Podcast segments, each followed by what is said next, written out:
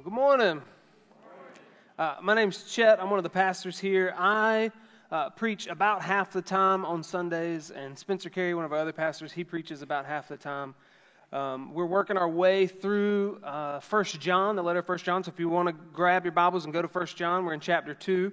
Um, if you grab one of the Bibles uh, under the seat in front of you, or if you're on the front row, on the row with you, um, where it's on page 592 is where we'll be today.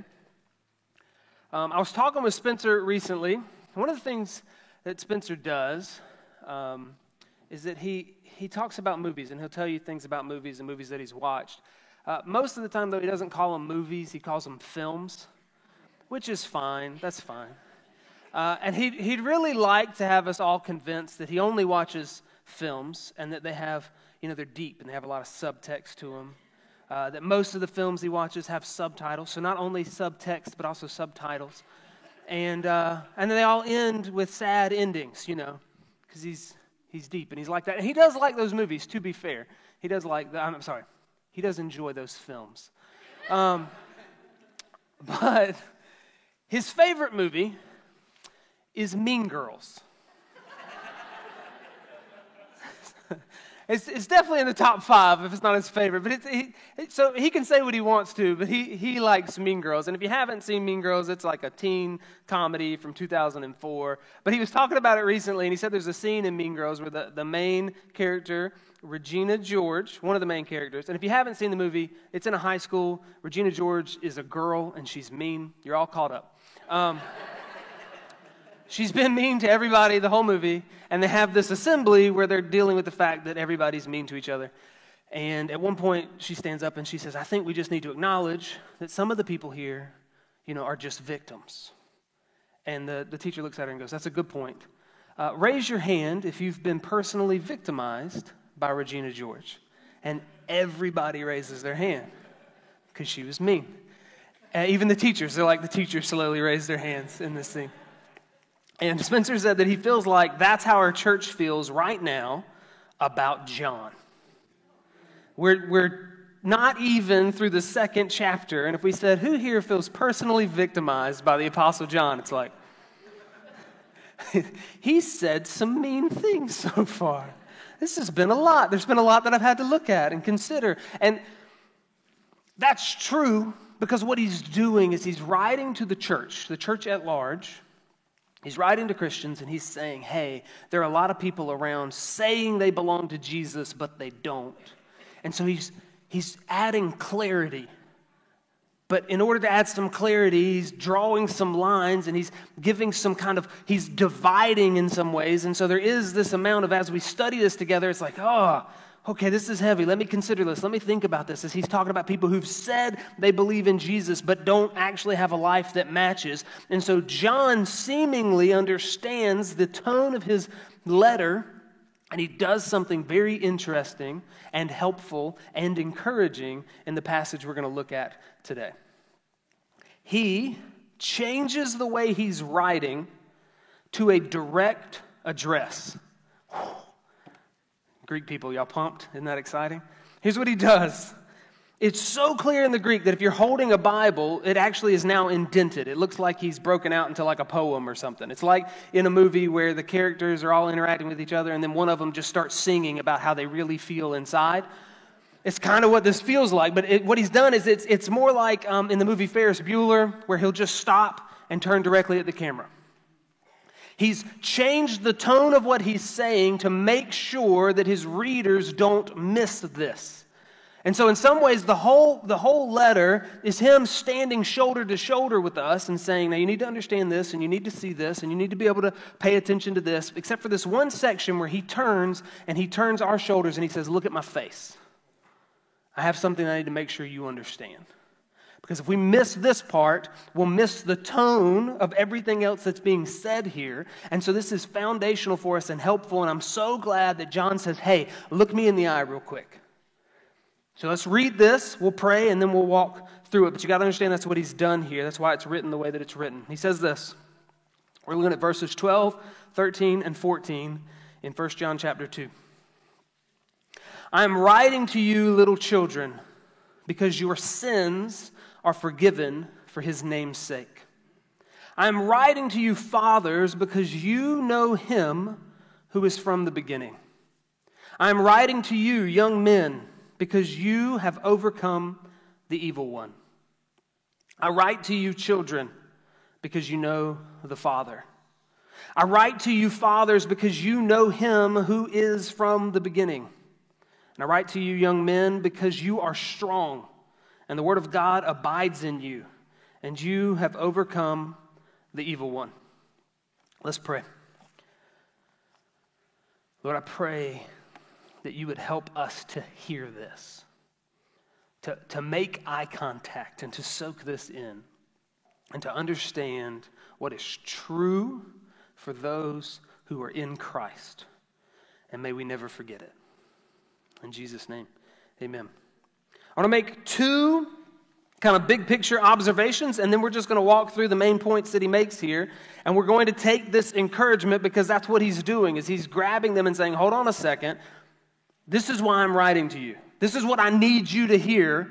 As we talk about all this other stuff that you need to be aware of and you need to pay attention to and you need to be mindful of, I need you to hear this because this is why I'm writing. First off, he gives a lot of addresses, like personal address. He says, little children, fathers, children, fathers, young men, young men. He does this a couple of times where he's specifically kind of singling out people. And so there are some who've looked at this and said, okay, little children, young men, fathers. He's talking about like stages of Christian development. I, I think this is very generally to the entire church. First of all, little children is just the way that John addresses the church. If you take these two times out where he says little children here, he says it 11 other times in this letter. He, he says that we're the children of God a couple of times, and then he also just says children, little children, my little children, children, little children, my little children, 11 times. Uh, he's 80 to 90 or so at this point, and he's saying that we belong, if you belong to Jesus, then you belong to God the Father, and we've been made a family. It's the same thing Paul says over and over again, where he calls us brothers, brothers and sisters. When he writes, he's saying, I'm writing to the family. That's what he's saying, is that we're a family. And then a few times in here, he also says fathers and young men. Now, it's possible he's, he's specifically wanting to talk to those actual groups, those who have been a father and parented children, and young men. Other people say, no, it's more like he's talking to just young believers and older believers. And all the things he says apply to all Christians. There's not a thing here that isn't true for all Christians. And so I, I'm more inclined to think he's just continuing to arrest our attention. He's just continually saying, Look at me, look at me. It'd be like if I grabbed my son and said, Son, I need you to know something, son. Listen to me, boy. I need you to know something, son. Like if I just did that over and over again, it'd be like, okay, I, I get it. You want me to keep looking at your face. Up here, I hey, look at me. You know, that's kind of what he's doing is he's just saying, hey, I need y'all to see this. And so we won't spend a lot of time paying much attention to those understanding that he's writing to the family, he's writing to those who believe, those who are children of God, and he wants us to hear this. Observation number two is that he kind of uses a formula. He says, I'm writing to you because. I'm writing to you because. I'm writing to you because. I write to you because. I write to you because. I write to you because. And he changes his verb there. Writing means I'm actively doing it. I write to you means I've already done it. Um, and again, he's just saying, hey, I want to make sure if someone later says, Why did John write this letter? You have an answer. What was the point? Why did he write? He said, No, I'm, I'm writing to you because I, I need you to see this. I need you to know this. This is the reality for you. That word because could be translated that. I'm writing to you that, meaning I'm writing to you because this is true, whether you know it or not. So if someone called you up and said, Hey, I'm, I'm calling you because you've, you've completely paid off your bill. You sent us payment, but your bill's paid off. It's like, I'm calling to you in case you don't know this. It's true, whether you like it or not, whether you know it or not. And that's what he's saying is I'm writing to this because this is true about you, because this is the reality. And the other thing that he's saying when he says I'm writing to you because, because, because, is that we wouldn't get confused about what was the purpose of his letter. Is he anxious? Is he frustrated? Is he upset with us? Does he think that we aren't actually Christians? And he says, No, this is why I'm writing to you. So we're going to look at what he says, and he repeats himself a couple of times, so we're going to kind of batch these together as we go. But the first one's just verse 12. I'm writing to you, little children, because your sins are forgiven for his name's sake. So, the first primary reason that I'm writing this. And he says little children, meaning those who are Christians. So, if you're here and you're not a believer, this is what's true for Christians, but not true for people in general. But if you're here and you're a Christian, he's writing to you because your sins are forgiven for his name's sake. John wants us to know that if we're in Christ, our sins are forgiven. If you're in Christ, your sins are forgiven. Now, this is a church. We've gathered today as a church family to talk about Bible stuff, to say things about Jesus odds were we were going to talk about forgiveness of sins at some point. We were going to mention it, it was going to be said. But there's the ability for us to hear that over and over again and fail to comprehend what that actually means. Your sins are forgiven. The, the entire storyline of the Bible is what is God going to do with all of these sinful humans? Because he's perfectly just in just destroying us, perfectly just in just eradicating us. Because I don't know if you've known this, but you've just run around causing problems. Ask your friends, your roommate, your spouse if you need a cosigner. There have been things that you've made worse. There's stuff that you failed at, stuff that haunts you, stuff that you're like, it's bedtime, you're laying down, you're like, I'm going to go to sleep. And your brain's like, or you could think about this thing that you did. He says, that's forgiven. I'm writing to you because your sins are forgiven. I'm not writing to you so that your sins might be forgiven. I'm not writing to you so that you might keep it together. I'm not writing to you so that you'll know that you've got to be good enough. I'm writing to you because your sins are forgiven. And he already said it's not just past tense because he says that our sins are forgiven, but if anyone does sin, we have an advocate with the Father, meaning that our present sin and our future sin is forgiven in Christ. There is no debt for you, there's nothing between you and God. It'd be like if tomorrow, for fun, you went and showed up at magistrate court and just stood in line. When you got up there, you're like, I'm here, and you told them your name, and they were like, We don't, we don't have anything on you. Some of you probably shouldn't try that because they might have something. but the point is, Jesus doesn't. Because he's paid for our sins. And when we stand before the Father, there's not like they, he knows all about it and he set it aside. And so it's like, I'll forgive you, but I'm going to kind of hold it against you in some way, or things are going to be awkward between us. He's put all of that on Christ, and there is nothing on your record, nothing on your account. There is no debt left to be paid. Bone Weed is in our church family. They're uh, leaders in training, he and his wife. Um, Bone told me one time that his brother, at one point when he found out that identity theft was a thing, said, Man, I wish somebody would steal my identity. Then the debt collectors could call them. and that's what Jesus has done. Is he took our debt. Uh, our identity was a terrible one to swap with, and He swapped with us because He's good. There is no sin left on your account if you are in Christ. And you need to take a deep breath. Your sin is forgiven. But, but what if I did this? What if I do that? What if I miss? No, no, your sin is forgiven, and it gets better. He says, I write to you because your sin is forgiven for His name's sake. It's not forgiven for your sake. It's not forgiven because of your work or your worth or your intelligence or your ability or your goodness. It's not to your credit or to your reputation. If it were that, you'd have some work to do to keep it, to tend to it. You potentially could mess it up and ruin your reputation. Guess what? He staked his name on it. He's put his reputation on it. So when we think, okay, I've sinned, I've done so terribly, in some ways, maybe I'm going to lose this. Do you realize that's not humility on yourself? That's actually an accusation against the, the work of Jesus that it somehow can't handle the ability that you have to sin, that he somehow is out sinned by you. that he can't save to the uttermost those who call on his name. He's put his name on it, he's staked his reputation on it. It's for his sake, for his glory, for his praise that you are forgiven. It's not going anywhere because he won't be belittled. It's not, your forgiveness isn't being taken away because he is saved fully and completely. When you sin, we praise Jesus that he forgives sinners. I told uh, somebody this past week that I've, I've written the first line of my funeral. And they can say whatever they want to after that. But they, they got to walk up and say, It's on days like today that we're very thankful that Jesus saves sinners. Without it, he'd have no hope.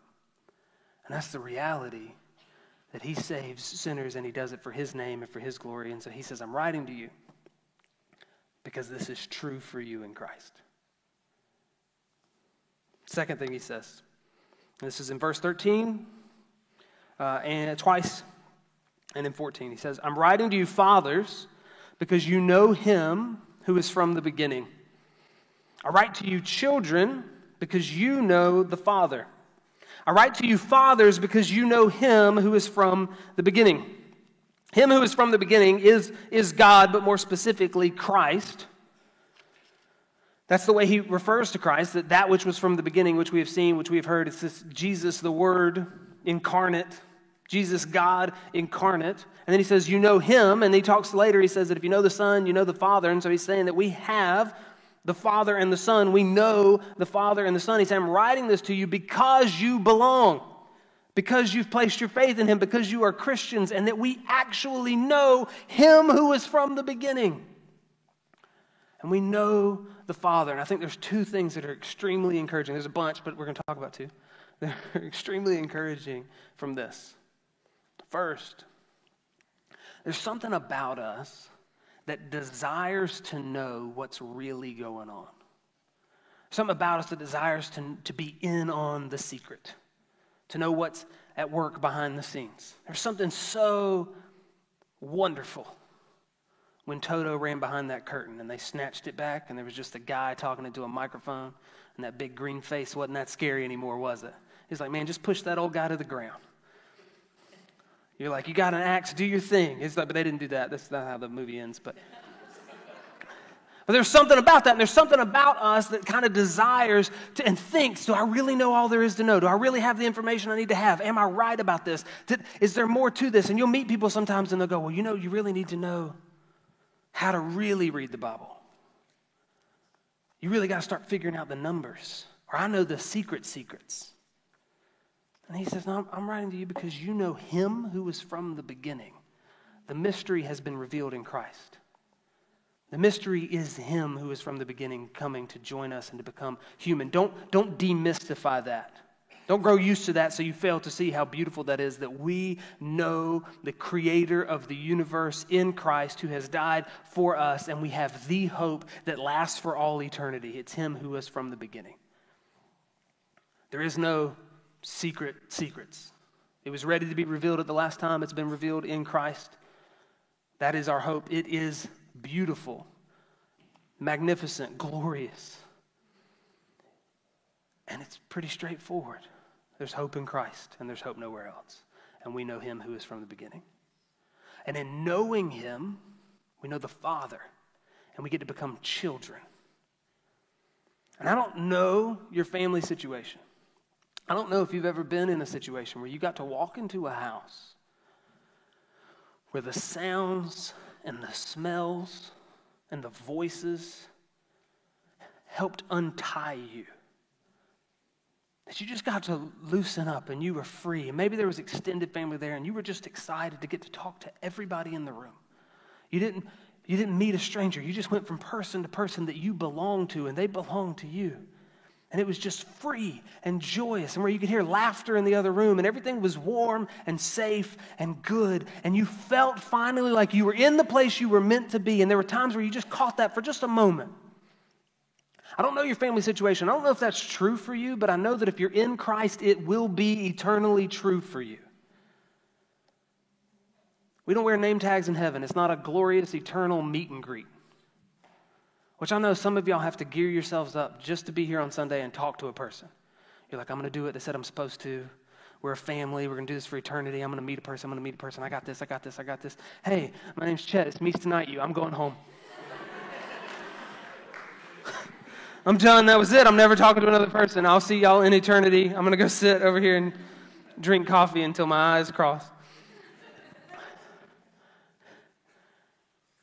In heaven, every time we get at his glorious table, every time that we're in this house, he went to prepare a place for us where we all belong, where we're all children and brothers and sisters. There is no no time where you're uncomfortable or where you're around someone that you haven't longed to be around and would enjoy for eternity. There's no time where we aren't in where we're meant to be. And he says, I'm writing this to you not because you need extra secrets. And I'm writing this to you not because you don't belong, but because you do belong.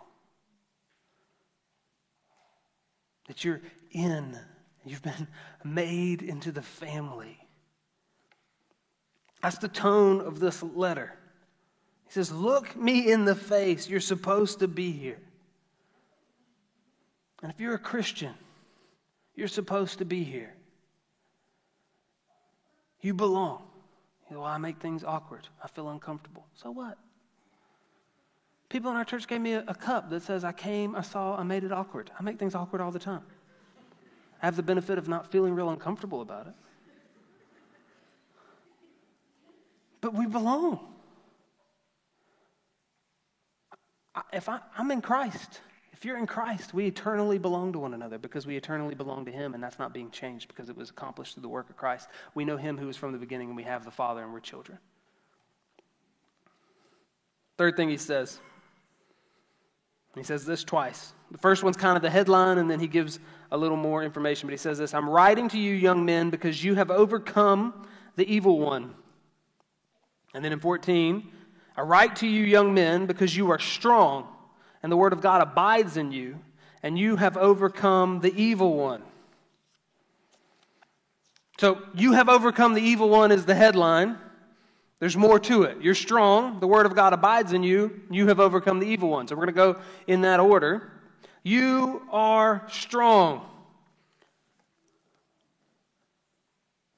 If you belong to Jesus, that's biblically, eternally true for you.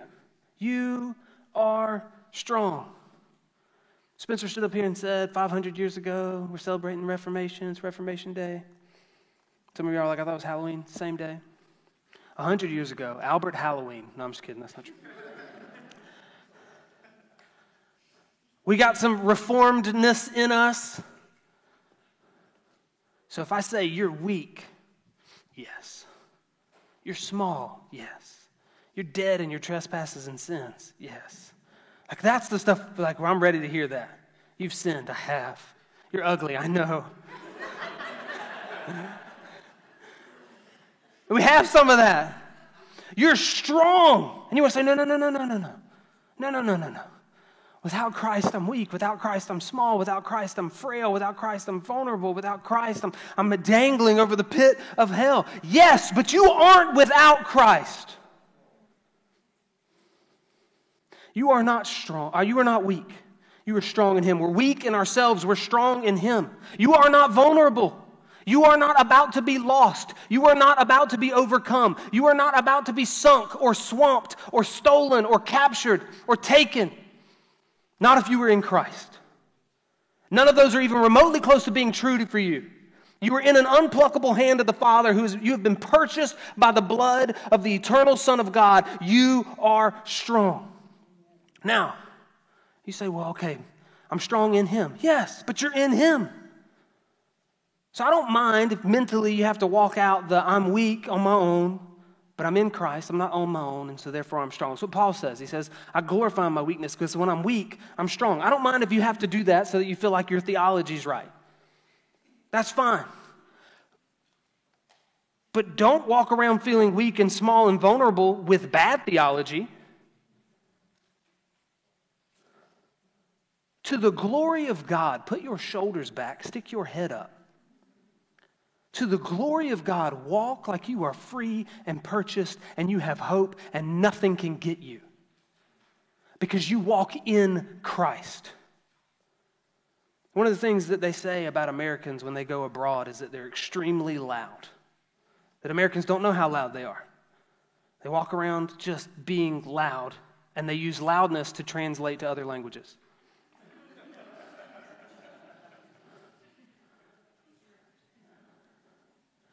There's something about the ethos of Americans that they just kind of feel safe wherever they are, right or wrong. Jesus is better than America. We're safer in Him. You are strong because you are in Christ. There's no room for fearfulness, for pitifulness, for I'm so small, I'm about to. None of that. None of that that doesn't roll into the glorious praise of a king who has made you not that in him. You can start there. I'm fine. I'm fine with that. That's the beginning of a good sermon. I'm weak. I'm sinful. I'm pitiful. Come on, let's go. And you get the end. No, boo. Get your Bible out. That's not the end. I'm weak. I'm small. I'm vulnerable. I'm in Christ. I'm gloriously victorious for eternity. I'm strong. I have hope, and nothing can get me to the praise of His glorious grace.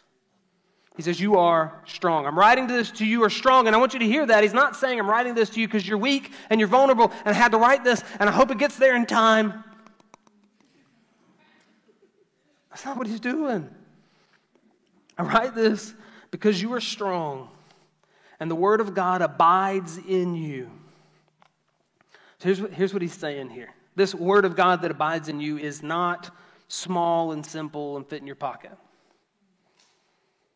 This word of God that he's talking about that abides in you is the, the written scriptures. But it is not limited to the written scriptures. It includes that. See, the written scriptures are a, an expression of the Word of God, but the Word of God has existed from eternity past. The Word of God has become incarnate in Christ. The Word of God created all of eternity. The Word of God is the gospel that has come to you, as Paul says. This Word of God is an eternal, hope filled, conquering truth. And he says it's in you. And he's later going to talk about the anointing that's in you. It's this empowered by the Holy Spirit that seals you and keeps you. He's going to tell them later, I'm not worried about y'all. I don't even have to teach you things because the Word of God's in you, because this anointing is in you. Our Pentecostal brothers and sisters are like, yes. And our Reformed people are like, well, you do have, no, but you do have to teach. You're going to have to teach the things.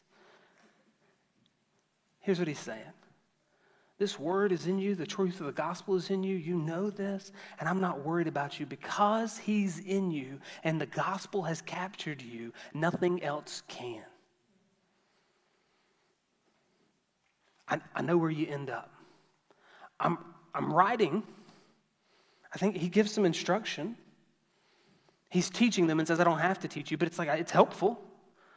But I'm not fearful if it doesn't make it to one of the congregations, if they belong to Jesus, if the gospel's actually come to them, if the Holy Spirit's actually there, they're going to get it okay. They're going to make it to the end because He's the one who keeps it. He's the one who authors it. He's the one who works it. He says, The Word of God is in you. I'm not, I'm not sweating this.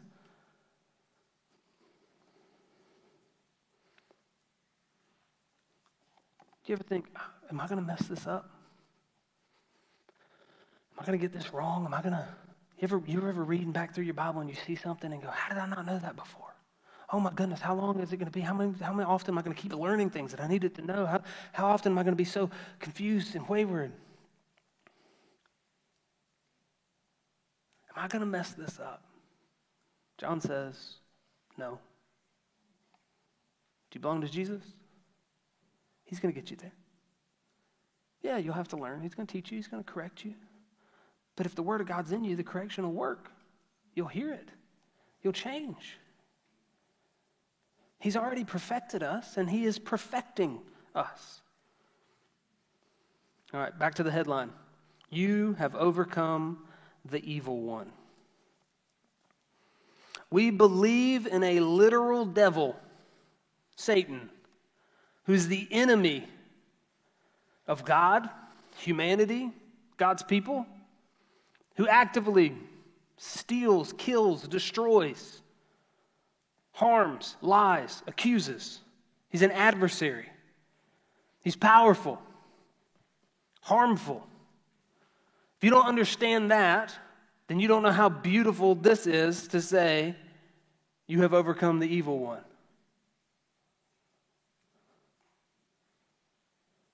South Carolina fans still talk about beating Alabama because it was awesome. But it's only awesome because Alabama is big and good. We don't talk a ton about beating some of these random teams that we can't even remember their name. Sometimes because we didn't beat them. so we don't talk about it. The reason he lists this is that we've overcome the evil one is because that is the enemy. It'd be like if you watched through the whole Avengers franchise, movies, the things I like to watch and talk about. If the subtitles are on, I have pressed the wrong button at my house.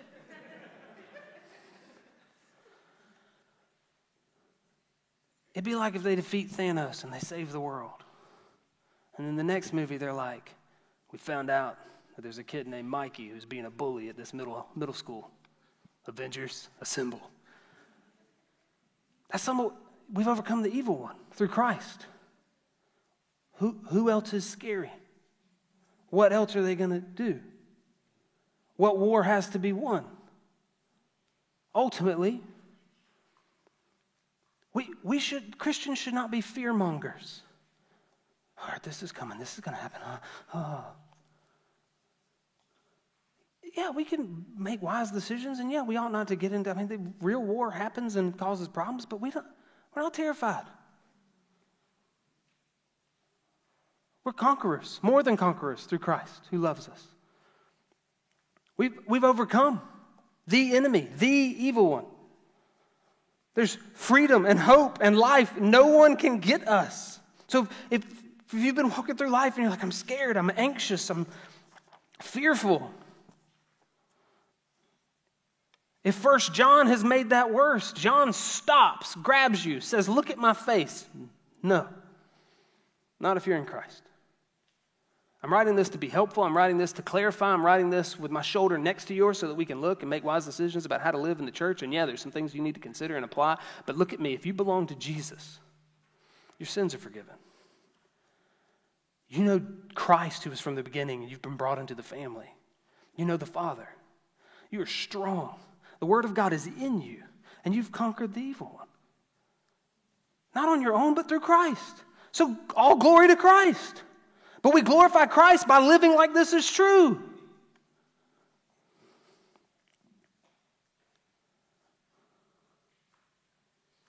If I'm walking with my sons through some place that is scary, and they say they're scary, and I say, Don't worry about it, I'm here, hold my hand. They do me great honor by stopping being scared and looking at me going, Okay. And if they kept being scared, eventually I'd be going, Don't you, I got this. That's what he's saying. He said, You belong to Jesus. You're okay. He's not wringing his hands, he's not fretting. What? If this is true for us in Christ, if you, if you can't sin and mess this up, which, if you're afraid of things, your own sin's got to be a, a big category, right? But if you belong to Jesus and you can't sin and mess this up because he's going to forgive us and that ultimately he'll get us to the end. If, if you're not going to get wayward because the word of God is in you and so that at some point you, you'll be brought back. Belong to a church family, someone will correct you, there'll be something, the Holy Spirit will bring you back. Like if you actually belong to him, he's, he's going to keep you. You say, okay, well, like an, there's actual like physical harm. Yeah, okay. Jesus at one point says, Don't be afraid of those who can just kill the body. It's pretty big, though. Killing my body is the thing I'm actually afraid of. Like, But we know him who's from the beginning, and we're a child of the Father. That's a glorious reunion. We finally go home. And if the enemy's already been conquered, you're unconquerable. That's the hope we have in Christ. So the band's going to come back up and we're going to sing to Jesus about how glorious he is. We're going to sing like our sins have been forgiven. We're going to sing like we've been made strong in the work of Christ. We're going to sing like the Word of God dwells in us and keeps us and guides us and leads us. We're going to sing like the enemy has been conquered and there is no fear any longer about how things are going to work out because Jesus is a glorious King who saves to the uttermost all those who would call on His name and will not lose one.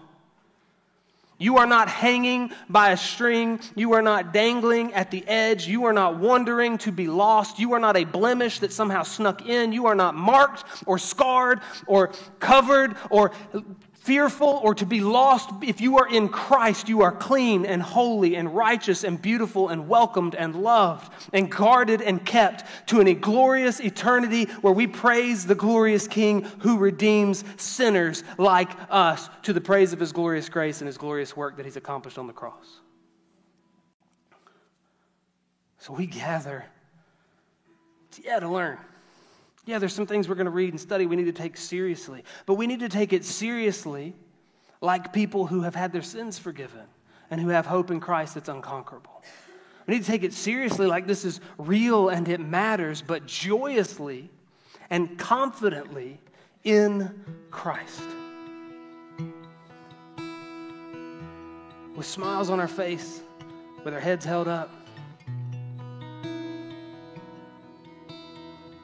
Walking not in our sin because we don't walk in our sin anymore. Walking not in our shame because our shame's been taken away. Walking not in fear because he's conquered the enemy. Walking with joy and delight and hope that is not grounded in you, your temperament, your behavior, your wisdom, but to the praise of Jesus. He takes a ragtag group like us and gets us to eternity. Amen ragtag group like us. And He brings us to an eternal home where there's joy and hope and life. Let's pray. Lord, may we not forget this. And in our moments when we feel weak and small and scared and sinful, may the Apostle John grab us by the shoulders and say, Don't you know Christ? Aren't you in him? Praise be to his glorious name that he saves sinners, that his word abides in us, that you have conquered the evil one, and that in you we are strong. And we belong to you as your children forever. We know Christ. May we worship and live like it. In Jesus' name, amen. Y'all stand, let's sing together.